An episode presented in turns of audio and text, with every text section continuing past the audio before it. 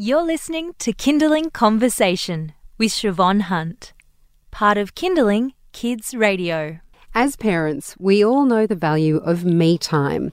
It rejuvenates us, makes us kinder to our kids, our partners, and ourselves. But finding this kind of time can feel impossible. Enter Kin and Kind. It's an organisation based in Sydney that's trying to make it easier for parents to have time together with other adults doing the things they love. Josie Jones and Miriam Raphael are the founders. Hi, ladies. How are you? Hi, Siobhan. Miriam, if we can start with you, what inspired this idea? Well, I think it's just what you said, really. It's just that moment where you're at home and you've got the kids there and it's the middle of the week and one's screaming and the other one's just done a poo on the carpet and you just haven't had a coffee yet and you're still in your pajamas and you go, oh my God, it's only 10 o'clock and I've got the whole day.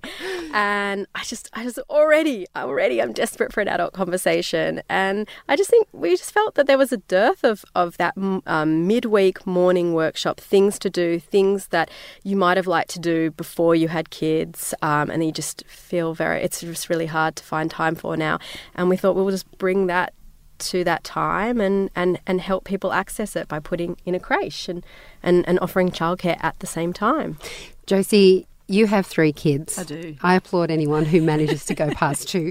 Um, how challenging is it for you before? I mean, obviously now you're starting your own business, etc. But um, how challenging was it before to have this me time? Did you ever find it? Oh, I don't think as a parent that you you, conscious. I don't think as a parent that you ever consciously think I'm going to make time for myself. I think as a parent, your instincts are always to think of the children first and your needs last.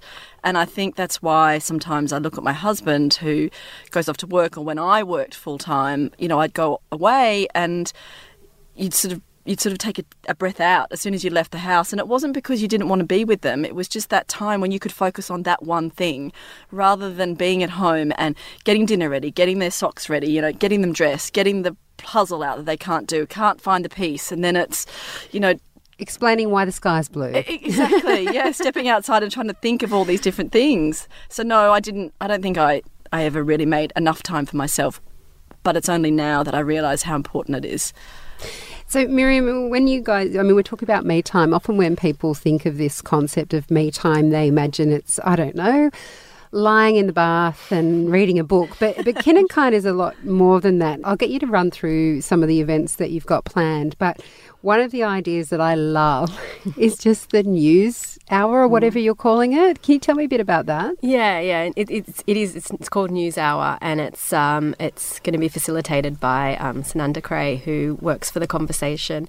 Um, I just felt that particularly when I had much smaller kids, that keeping up with the news and I'm a former journalist, it was really, it was just really difficult. I don't know, there wasn't much time for it anymore.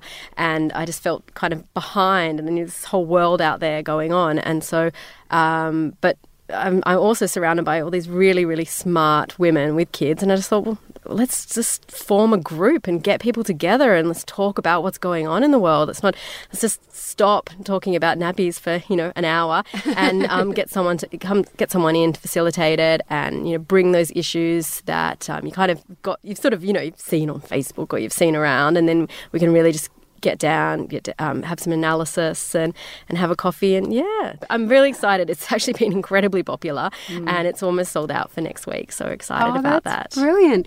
Every time I think about Kin and Kind, I feel like it's all the things I used to do with my kids, only in reverse. So you know, I'd take them to playgroup or I'd take them to, which is a great thing to do, but I'd take them to Gymbaroo mm. or whatever it was. But it was always them there doing their thing and me sitting watching them do their thing. Whereas this is this is kind of yeah, playgroup for adults in a different way. Although for us, a really important part of this is making sure the kids are really happy and entertained doing something else so that we're not just sort of leaving them in a in a walled room with a TV on just sort of being babysat that it's actually a really engaging place for them so that your kids say to you, when are we next going back? So that you get something for yourself, but your kids don't feel like they've been left out in the cold somewhere, so that you don't feel quite so guilty. So tell us about the mechanics of it, Josie. You were just touching on it there. So you have a creche Yeah. in the same place where you're having the activities for Yeah. the adults.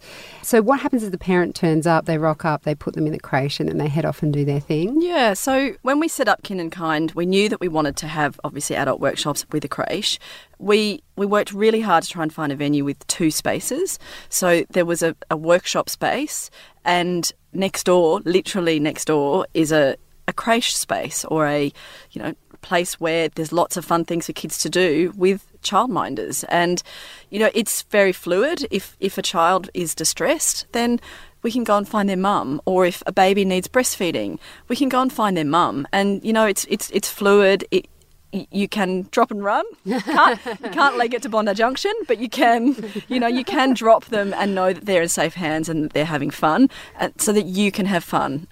And importantly, um, it's it's out of hearing. Yeah. it is actually it's, it's really only in the next room, but there's two doors in between, and you can't hear them, and they're out- you know out of sight line as well. Because I know that a lot of as soon as um, a child sees a mum, It's game over. That's right. They know where they can go. yeah. So, Miriam, tell me about some of the events that you've got coming up. We just spoke about the news hour. What are mm. the other things, sort of things you've got on the boil? Well, it's definitely an eclectic program, something for everyone. We've tried to sort of look around Sydney and see some of the really fantastic workshops that are going on that are at night or on the weekends, which parents might find it difficult to make time to go and see. So we've got um, Georgina Reid from the Planthunter, which is an awesome um, gardening website, and she's coming to do her indoor gardening, creative indoor gardening workshop um, one morning with us, which is fantastic. We've got some brilliant parenting stuff, um, resilient parenting, creative discipline.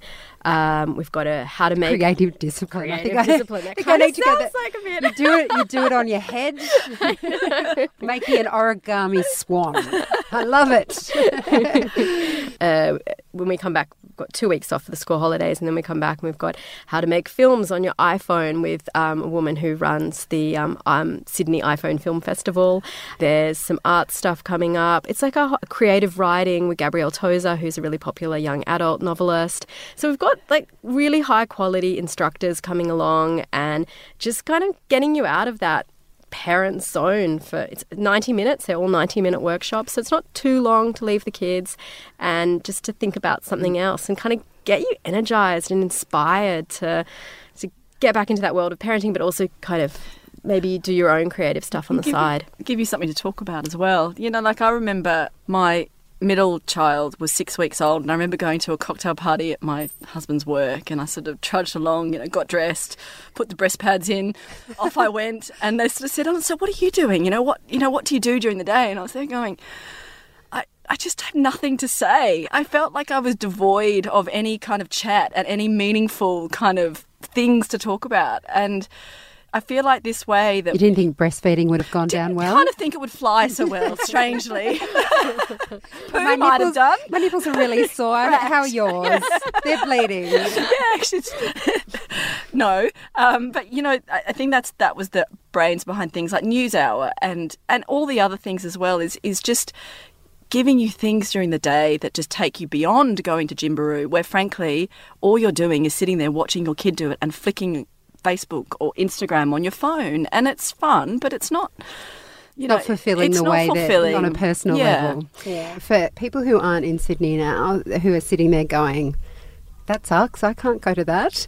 Have you got any? Do you think there's a possibility, I should say, that this kind of idea could move to other parts of the country? I think there's no reason why it can't. I've already had a couple of friends in different states, and I know Miriam has too, contact us and go, oh my gosh, when can you come to Brisbane or Melbourne? And I think let's just get it sort of bedded down in Sydney and, and, and get the word out there and, and try a little bit of what works and, and what doesn't and tweak the offering before we kind of head to global expansion.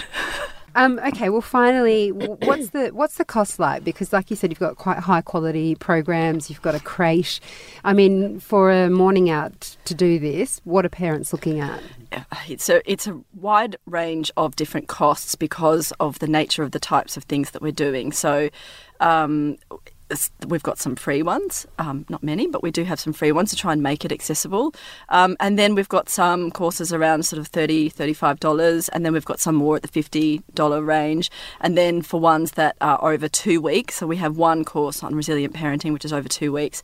That's just, you know, that course times two, like so $120, which sounds expensive, but once you factor in what you're getting for that, um, Does that include the childcare, or is that? It, it, it, depends on the course. So some of them um, it, that that is inclusive of the childcare, and sometimes there's a really small fee. Mm. Well, it's such a fabulous idea. I, I wish I wasn't working during the day. I would come. Ladies, thank you so much for coming in. Thank, thank you. you. so much.